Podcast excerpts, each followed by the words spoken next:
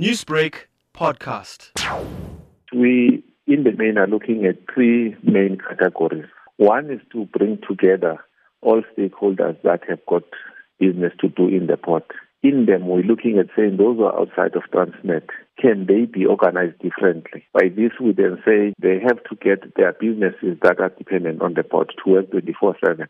Secondly, they'll have to arrange that those trucks that are coming to the port to either drop cargo or quality should have a booking system that they are working with so that they can know when they should be coming to the port, and also to alert the terminal operators in the port to expect them. That is going to be informed by the calculation that is done by each of the terminal operators, who will then say this is the capacity they have, this is the processing capability they have. Then they in return advertise that to industry for industry to align. Linked to that is also to look at how can we assist the truck drivers themselves to be familiar with the processes of the port. We have developed a comprehensive driver induction program. This is going to assist them so that they can understand what to do when they are around the port and what not to do. And it's also meant to really bring them the dignity that they ought to get, that they are very important stakeholders, and they should not be seen just as people who move cargo, but valuable stakeholders that can give input. Now, how is technology bridging the gap when it comes to the old and new ways of reducing port congestion?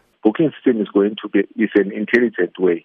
This is the system that from wherever you are, you are able to, where before you leave your premises, you can see what is the activity at the terminal you're wanting to go to. Then you can then book the slot and say you want to be there at this time. Then you can approach the port.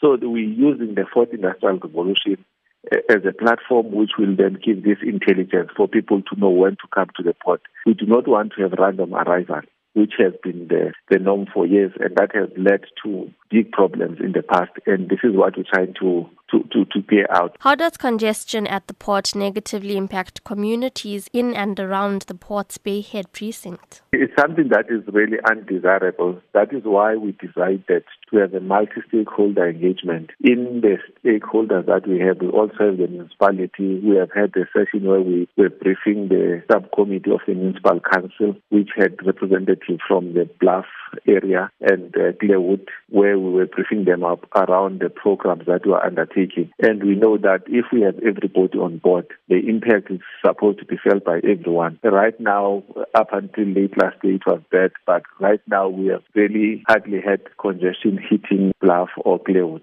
Newsbreak, Lotus FM, powered by SABC News.